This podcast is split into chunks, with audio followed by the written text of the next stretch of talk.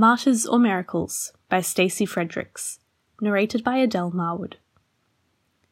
Tell me why my eyes are closed, but still I see dimples and baby blue windows to souls, and feel you hold me tight, the way you always did, in a cradle so my forehead rests in just the right place.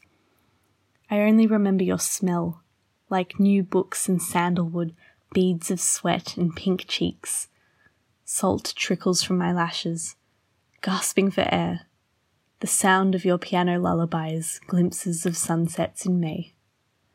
I cry for you and I cry for myself when you crumble on the couch like sand slipping through my fingers, anxious and equivocal with confessions that you were lost from the beginning when you should have been held and safe. Thieves take things. Perhaps someone stole from them too makes me wonder how God could exist and not save you. My words crash against the jagged horizon, tumbling into the murky water below. I love you.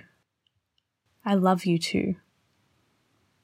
Empty words, aren't they, when you sit with that shackle stifling the stomach, hungry not from lack of food? It does not sustain us.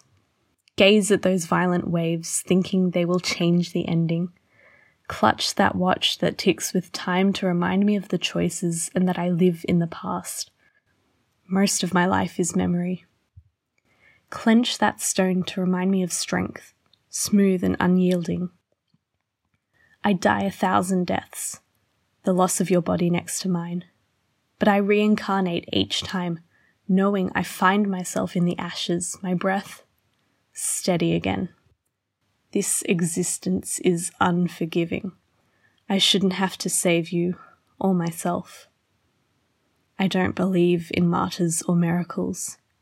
They are all just myths anyway.